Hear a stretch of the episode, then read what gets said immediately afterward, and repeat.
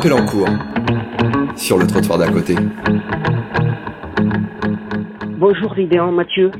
Bonjour. Alors vous êtes sociologue, directeur de recherche au CNRS, membre du centre Max Weber à Lyon et vous avez publié en 2016 aux éditions textuelles ce livre intitulé « Prostitution, quel est le problème ?» Alors dans ce texte, vous avez souhaité pousser dans leur retranchement les arguments contre, sans oublier aussi les plus favorables, contre cette pratique de la prostitution. Alors, revenons juste sur ce titre, prostitution, quel est le problème ? Alors, je l'ai lu plusieurs fois, avec différentes intonations, et finalement, il donne le sentiment, ce titre, que le problème, voire sa solution, sont en pensée hors de la pratique elle-même. Est-ce que c'est un livre pour prendre de la distance, du recul avec cette question, et pour l'inscrire aussi dans un questionnement plus large ? Oui, je pense que vous avez assez bien résumé les intentions qui étaient les miennes dans cet ouvrage. Évidemment, c'est un livre qui s'inscrit dans un contexte. On a eu pendant plusieurs années, ces dernières années, un débat très très vif autour de la prostitution qui a abouti à l'adoption de la loi d'avril 2016 qui a notamment instauré la pénalisation des clients. Et dans ce débat qui était à la fois politique et militant, mais aussi avec une dimension très intellectuelle, beaucoup de personnalités parties prenantes au débat ont essayé de trouver, d'identifier le problème qui serait constitutif de l'essence même de la prostitution et qui ferait qu'on ne pourrait pas la tolérer socialement. Donc j'ai voulu prendre au sérieux ce type d'exercice, même si j'étais un petit peu dubitatif au départ, c'est-à-dire d'envisager qu'est-ce qui serait constitutif d'une essence de la prostitution, quel serait le trait constitutif de cette pratique qui ferait qu'elle serait moralement, socialement, pénalement inacceptable. Le résultat de l'enquête fait que il y a effectivement beaucoup de choses qu'on peut reprocher à la prostitution telle qu'elle s'exerce notamment aujourd'hui dans notre pays. Néanmoins, c'est très regrettable, critiquable, inadmissible, etc., ne lui sont pas nécessairement spécifiques. C'est-à-dire que l'essence intemporelle de la prostitution existe peut-être dans le monde des idées, mais elle n'est pas présente dans une réalité sociale historiquement située. Alors, on vous suit dans ce livre, dans l'analyse des arguments de différents auteurs, sans que vous donniez forcément, vous, votre position dès le départ sur cette question de la prostitution, mais vous nous expliquez dès le début du livre que celui-ci s'inscrit dans le constat que la prostitution est une réalité dérangeante dont la légitimité morale est douteuse. Donc vous vous positionnez, on va dire, dans une interrogation sur cette pratique-là. Pour le moins. Oui, c'est-à-dire que je ne peux que constater, comme sociologue qui travaille depuis 25 ans sur ce sujet, que elle est l'objet de débats, qu'il n'y a pas consensus, pour le moins, que les réactions sont devant cette réalité sont souvent très affectives, très émotionnelles. Le débat, je l'ai dit, a été extrêmement virulent, vif. Donc ce n'est qu'un constat d'un point de départ. Là, la prostitution suscite, lorsqu'elle est objet de débat, elle est l'objet de positions extrêmement tranchées, extrêmement polarisées, qui s'affrontent violemment. Alors, il s'agissait une nouvelle fois de prendre au sérieux le débat, de prendre au sérieux les arguments que s'échangent les protagonistes de ce débat. Ce n'était pas mon objet que de livrer mon analyse qui prétendrait un certain surplomb oui. Que celle des autres sur ce sujet. C'est très intéressant au début du livre parce qu'on cherche, pour les gens qui ne connaîtraient pas votre travail, on cherche à savoir dans quel camp vous êtes. Parce que c'est une question qui nécessairement on a le sentiment que dès le départ, la personne qui parle doit avoir choisi son camp.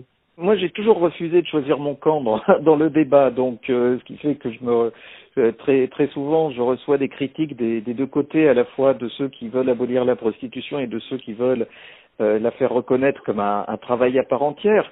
J'ai pris pour option au début de cette recherche d'être le plus impartial possible dans l'examen de la cohérence, de la solidité intellectuelle, des arguments qui sont échangés, qui s'affrontent sur ce terrain-là.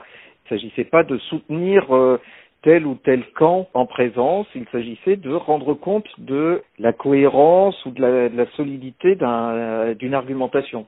En revanche, vous êtes tout au long du livre contre une volonté d'essentialisme qui accompagne les différents argumentaires, notamment ceux des abolitionnistes. Qu'est-ce que c'est que cet essentialisme et pourquoi est-ce qu'il n'est pas tolérable d'après vous ?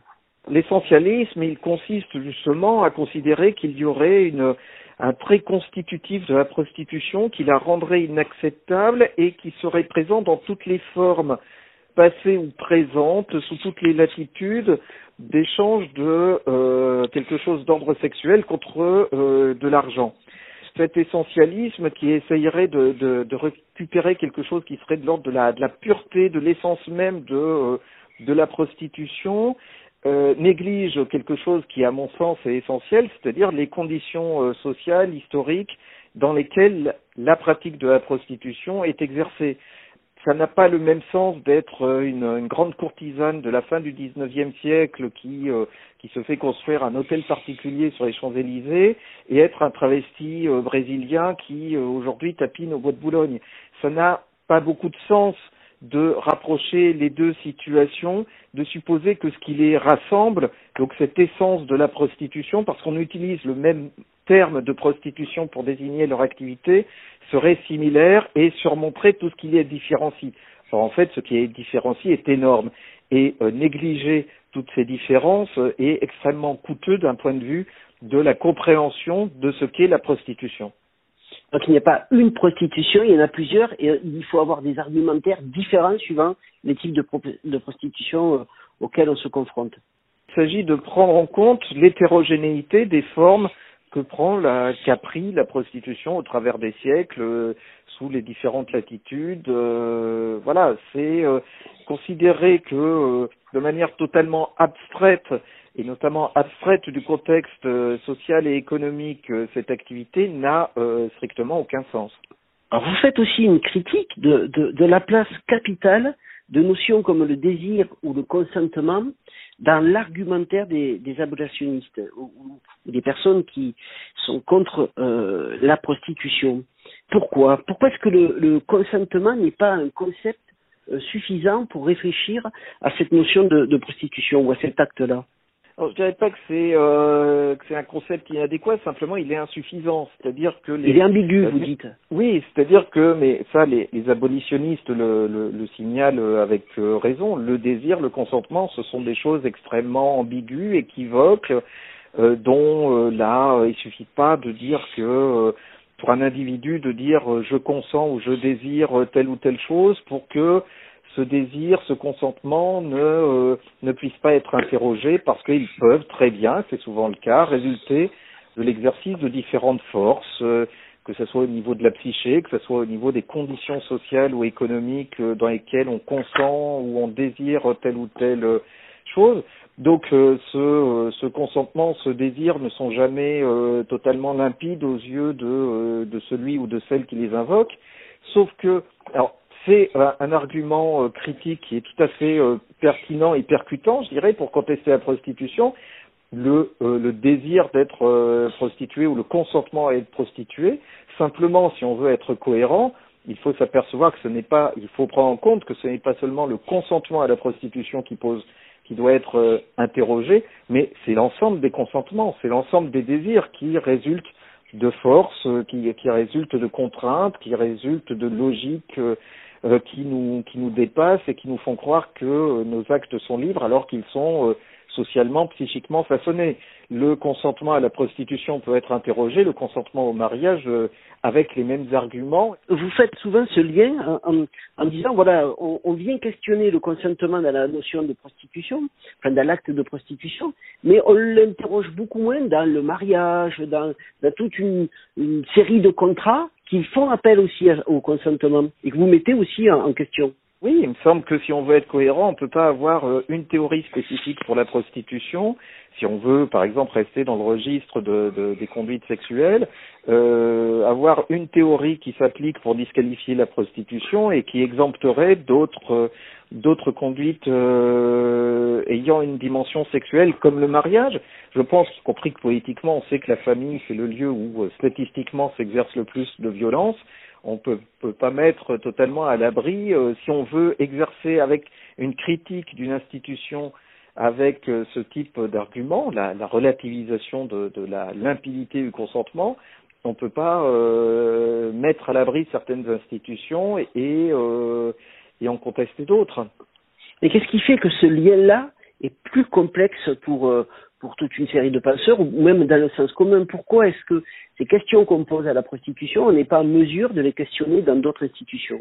Parce que s'exerce le poids d'une stigmatisation sociale, de toute une logique sociale qui produit la prostitution comme une monstruosité. Mais je dirais le raisonnement est circulaire, c'est-à-dire on part de la monstruosité de la prostitution, on en retient un certain nombre de traits qui vont consolider cette monstruosité en la pensant comme spécifique et en l'essentialisant, et au bout du compte, on est assuré de retomber sur le constat de la monstruosité. Le bon nombre de discours abolitionnistes partent du point de départ que la prostitution est une violence dans son essence même, et arrive au bout d'une démonstration qui ne fait que repérer des signes de violence au constat que effectivement c'est bien de la violence, mais on est dans la tautologie plus que dans la démonstration cohérente. Le débat est souvent structuré autour de deux oppositions. D'un côté, la dénonciation de la marchandisation du corps, décrite comme un esclavagisme moderne. De l'autre côté, on a la libre disposition du corps avec la prostitution qui devrait être considérée comme un travail. Et là, vous faites appel notamment aux Strasse. Et vous envisagez un troisième rapprochement qui serait esclavage et travail. Qu'est-ce que vous voulez dire ? On pose le travail comme soit comme une référence positive, soit un repoussoir pour situer la prostitution, c'est-à-dire que les abolitionnistes disent bon, ce n'est pas un travail, ce n'est surtout pas un travail, mais c'est un esclavage. Le Strasse, à l'inverse, dit non, c'est un travail, en tout cas lorsque cette activité est exercée de manière autonome, sans contrainte. Après, il s'agit de réfléchir à qu'est-ce que c'est le travail et est-ce qu'on peut si facilement l'opposer à cet antagonisme qu'est l'esclavage. Lorsque on voit comment fonctionne le marché du travail aujourd'hui avec une précarisation croissante, des temps partiels imposés, des salariés des gens qui sont salariés mais qui n'arrivent pas à vivre dignement parce que les salaires sont trop bas, les contrats sont à durée limitée, l'emploi est à temps partiel ou il est exercé dans des conditions extrêmement dangereuses pour la santé. Poser comme le font les abolitionnistes, le travail comme ce qui va sauver les prostituées de la misère et de l'oppression me paraît un petit peu audacieux. C'est-à-dire que si on veut véritablement engager une critique de la prostitution dans ses rapports au travail, il faut prendre en compte que le travail n'est pas nécessairement un espace d'épanouissement, il l'est même assez rarement, il l'est de moins en moins, mais qu'il est aussi un univers d'oppression et de contrainte. C'est ce que le parallèle qui était fait par les penseurs socialistes à la fin du XIXe siècle entre salariat et esclavage permet de rappeler. C'est l'argument central du livre pour vous? Bon, j'ai une manière de synthétiser ça qui se retrouve dans le livre, c'est de poser la question, est-ce qu'on se suicide plus sur les trottoirs que en France Télécom? Exactement. La question est provocatrice, oui. Elle n'a pas de réponse, enfin, j'en ai pas en tout cas, mais elle permet de rappeler ce qu'est aussi le travail dans notre société, ce que sont certaines formes de travail, et je pense que si on veut véritablement cibler la prostitution dans le cadre d'une critique sociale vigoureuse, on ne peut pas uniquement cibler cette activité-là, mais cibler aussi ce que certains, très facilement je pense, posent en alternative salvatrice. C'est en cela qu'on revient à une des premières questions de notre entretien, c'est-à-dire la prise de la distance et que des solutions ou des transformations de vie pour les personnes qui sont actuellement... dans la prostitution passe nécessairement par une reconstruction de l'état social et d'une réflexion sur le travail? Oui, moi j'ai toujours milité pour une inscription de la prostitution à l'intérieur de la question sociale, hein, ce qui est quand même assez classique si on y pense. On pense à un certain nombre de d'intellectuels du socialisme de la seconde moitié du XIXe siècle, qui tend à s'estomper dans le débat actuel au profit d'une lecture strictement psychologique qui tend à pathologiser la personne prostituée, dans le même temps qu'elle tend à voir dans l'état pénal la seule solution à la question de la prostitution, c'est-à-dire que ce qui a été instauré principalement par la loi d'avril 2016, c'est le remplacement du travailleur social par le policier, c'est-à-dire on va supprimer la prostitution en envoyant les policiers infliger des PV aux clients des prostituées. Bon, l'actualité récente a montré qu'il n'était pas forcément des plus judicieux que de confier la conduite d'une politique qui se veut féministe à des policiers français. Et je pense que, mais c'est une tendance beaucoup plus globale qui a été repérée sur d'autres secteurs, on est passé de l'état social à l'état pénal, et la manière dont la prostitution est appréhendée politiquement aujourd'hui relève pleinement de ce processus, et je ne suis pas convaincu que ça soit une bonne chose. Il y a une petite note d'espoir, je ne sais pas si je peux le dire comme ça, à la fin de votre livre, c'est que vous nous rappelez que de 1970 à 2000, il y a eu un net recul au niveau du nombre de passes et de recours à la prostitution. Et vous faites le lien avec une évolution des représentations sur le sexe ou une évolution du sexe dans la société. Et vous pensez que ce recul va s'accentuer parce qu'on va modifier notre relation au sexe dans l'avenir? C'est une des coordonnées du problème, mais ce n'est pas la seule. C'est-à-dire qu'effectivement, le mouvement de libéralisation des mœurs qui s'est opéré à partir des années 70, avec une plus grande légitimation de l'homosexualité, une dissociation de la sexualité et de la conjugalité, l'accès à la contraception et à l'avortement, etc., un ensemble de progrès dans les conduites sexuelles, c'est accompagné d'une baisse du recours à la prostitution chez les hommes. C'est-à-dire que c'est pas l'interdit, mais c'est au contraire la levée des interdits qui a permis de faire baisser le recours à la prostitution dans la population masculine. Donc c'est un peu agir à contre-courant de l'histoire que d'instaurer de nouveaux interdits en espérant faire baisser le recours à la prostitution. C'est pas l'interdit, c'est au contraire la levée des interdits qui fait baisser cette conduite. Par contre, alors ça c'est du côté masculin, du côté des clients, du côté de l'offre de services sexuels, vu qu'elle n'est pas liée à des logiques sexuelles, mais davantage à des logiques économiques, qui sont également genrées bien sûr, mais qui n'est pas la sexualité qui motive les prostituées lorsqu'elles proposent leurs services. Ce sont des logiques économiques qui sont liées à la précarité, à la pauvreté. Et là, sous l'effet des politiques néolibérales qui sont en cours et qu'on nous annonce, on peut penser qu'il y aura de plus en plus de personnes en situation d'extrême pauvreté qui n'auront d'autres recours pour essayer de survivre que de se livrer à la prostitution. Donc je suis modérément optimiste de ce point-là. Mais les élections qui arrivent ne vous donnent pas beaucoup d'espoir. On ne peut pas dire non. Non, on ne peut pas dire. En tout cas, je conseille à tous nos auditeurs de lire ce livre, Prostitution, quel est le problème? Merci beaucoup Lilian Mathieu. Je vous en prie, merci à vous. À bientôt, au revoir.